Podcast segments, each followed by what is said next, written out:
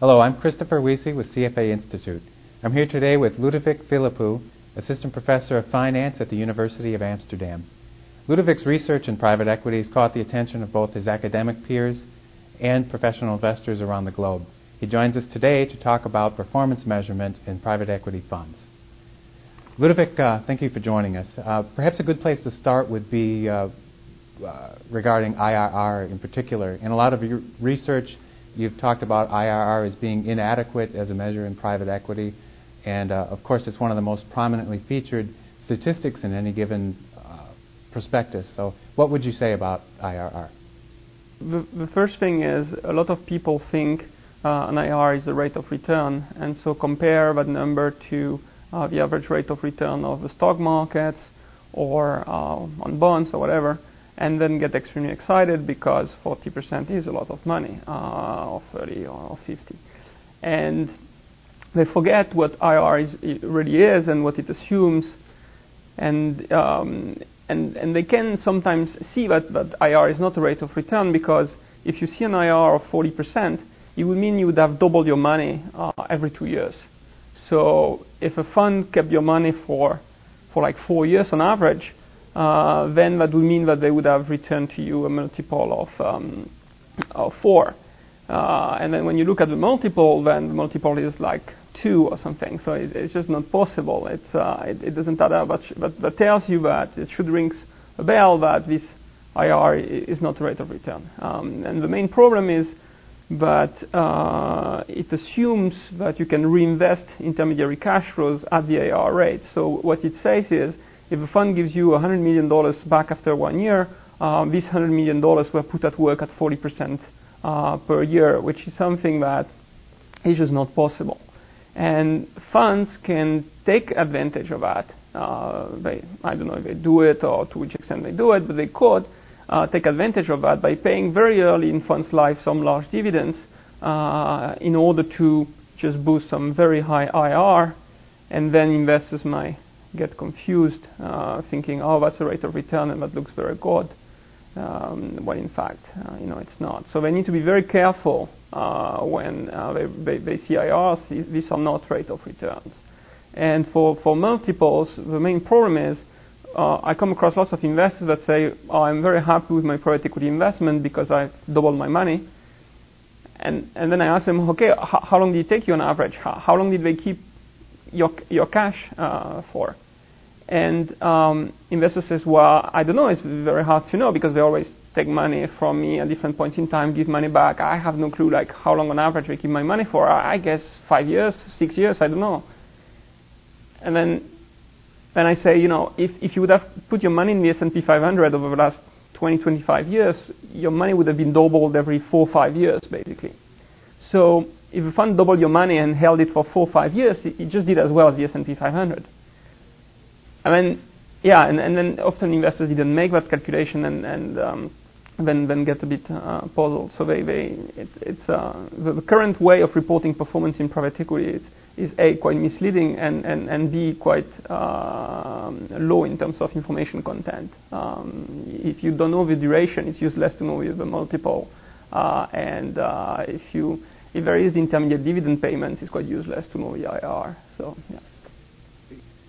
Ludovic, uh, you alluded to the, some of the potential for uh, private equity managers to distort or perhaps even actively manipulate IRR. Uh, can you talk more about that and perhaps give a, an example? When you use IRR as, as a performance measure, there, is, there, there are several ways um, uh, with which you can actively uh, manipulate this IRR. Again, it's not, uh, I'm not saying that they all do it or, or, the majority do, does it, but it's good for investors to know that it is possible.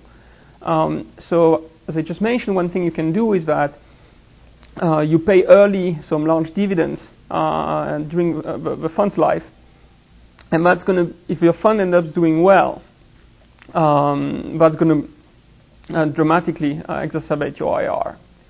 So also something that is important is that the IR doesn't always like bias the performance upward. Uh, and, and another uh, interesting thing is that it exaggerates performance, but in both ways. So if you're a poor performer uh, and you did some large early distributions, the IR is going to exacerbate downward your performance. So you might end up with an IRR of minus 50%, while in fact you just did minus 10.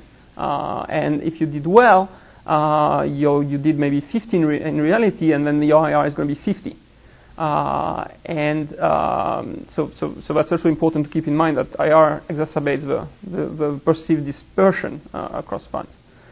And, and so, so a fund that will end up doing okay, if it pays some large dividends early, its IR is going to be uh, exaggerated.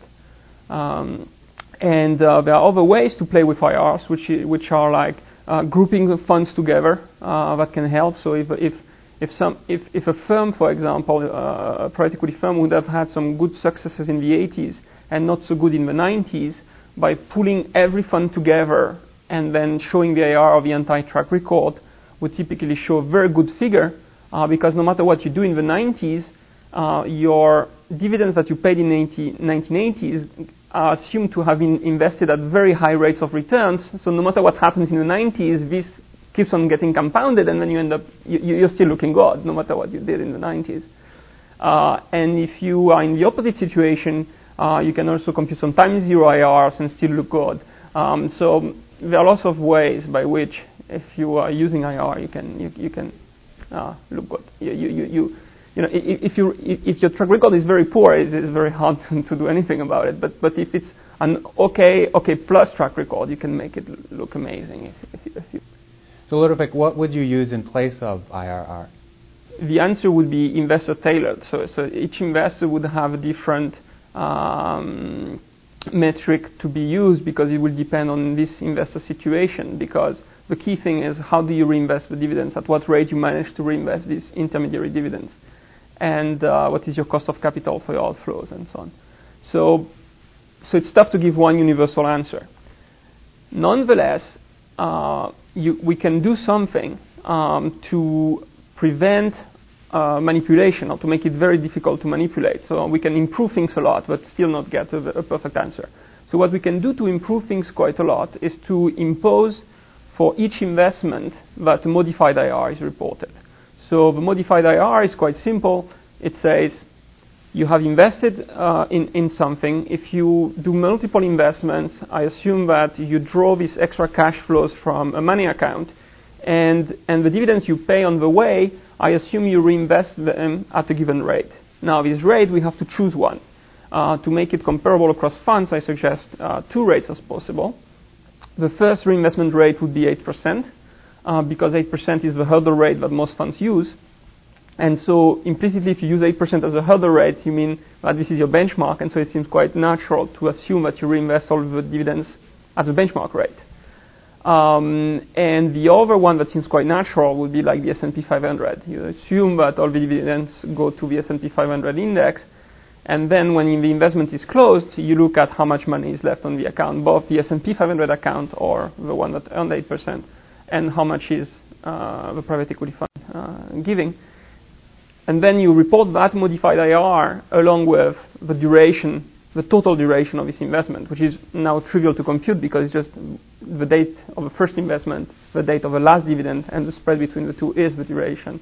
And so if you have a prospectus that just say, okay, here are all the modified IRRs calculated either with 8% flat or with S&P 500, and here is the exact duration of all the investments, you would have done a huge uh, improvement uh, in terms of performance reporting because also duration can be manipulated. Huh? So some funds uh, say, for example, they report the duration, but then there is a footnote somewhere that says, well, that's the date of the first exit.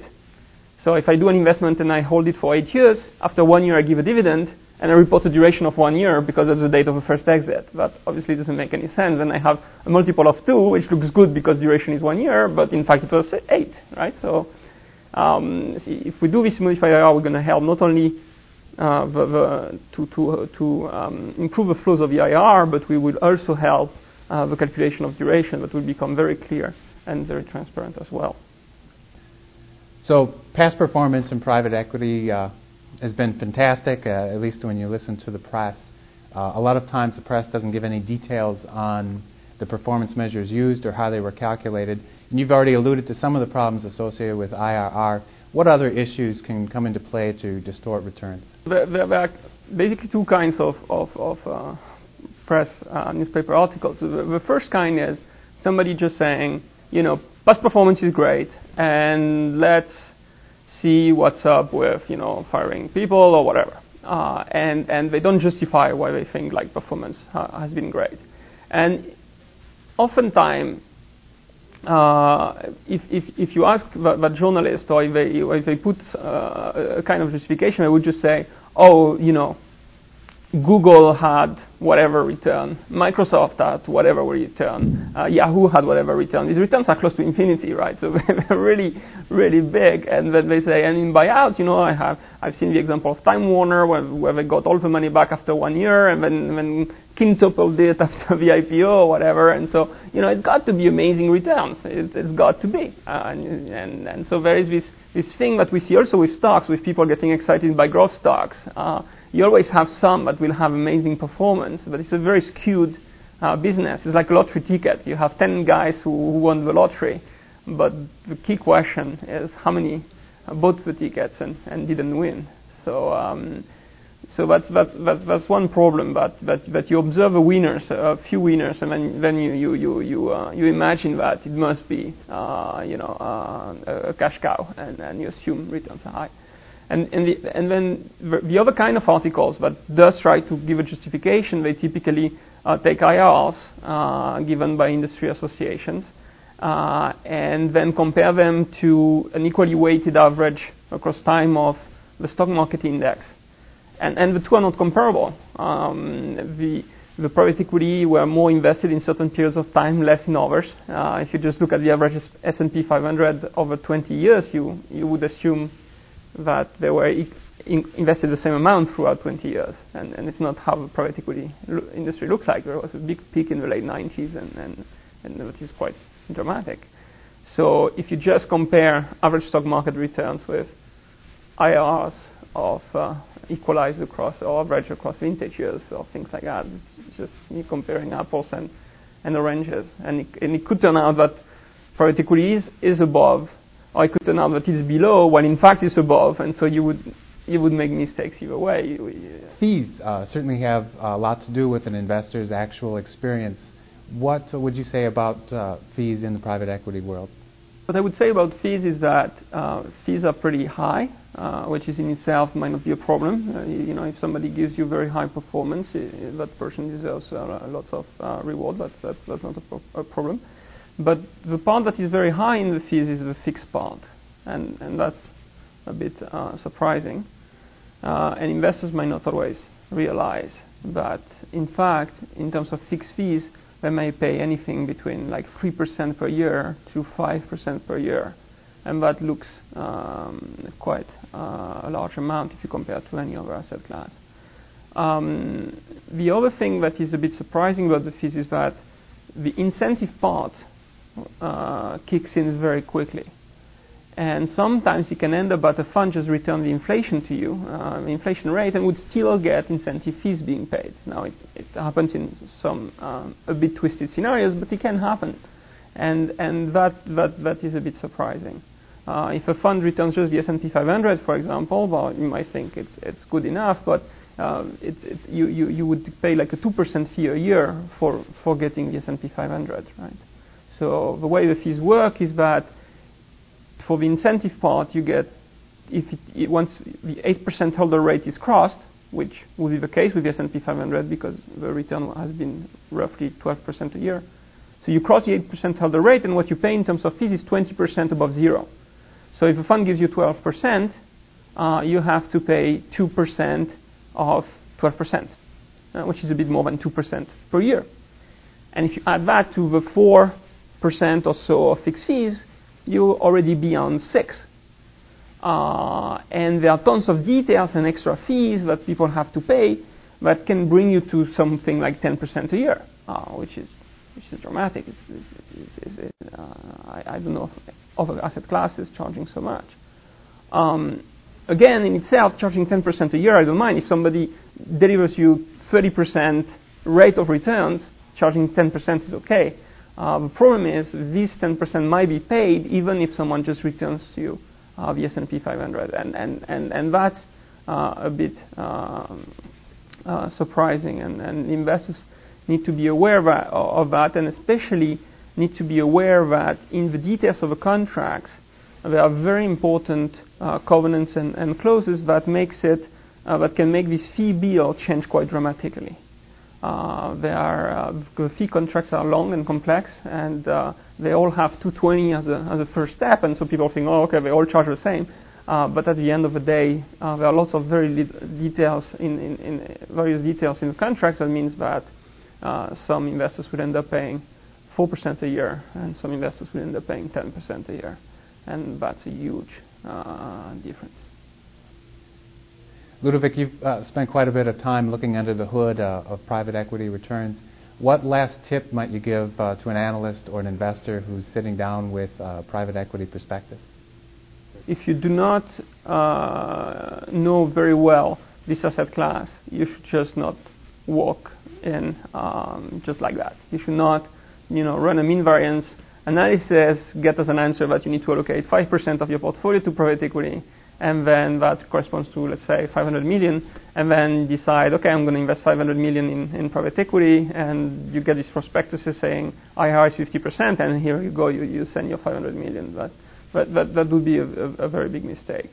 Um, you need to know very well this asset class, and if you don't know it very well, you then need to, to select a good fund of fund, and, and which is also a similar problem. Uh, funds of funds uh, do uh, charge you money for, for that service, and they vary in quality. And so now you have to select a fund of fund, which might be easier to, than to select a fund, but still uh, it's quite difficult. So in, if you are acquainted with this asset class, um, it, it, um, what, you, what you need to, to, to, to, uh, to keep on uh, doing is reading entirely the prospectuses, look at all the covenants into these in these contracts because a lot of them uh, can hurt you very badly if things, especially when things go bad.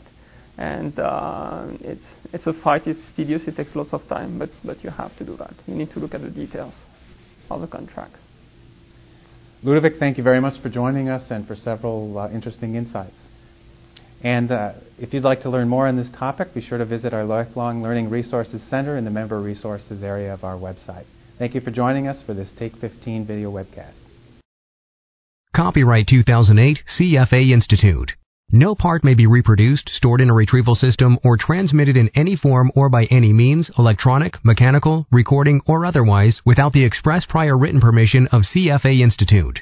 This program is designed to give accurate and authoritative information in regard to the subject matter covered. It is distributed with the understanding that CFA Institute is not engaged in rendering legal, accounting, tax, investment, or other expert advice. If legal advice or other expert assistance is required, the services of a competent professional should be sought.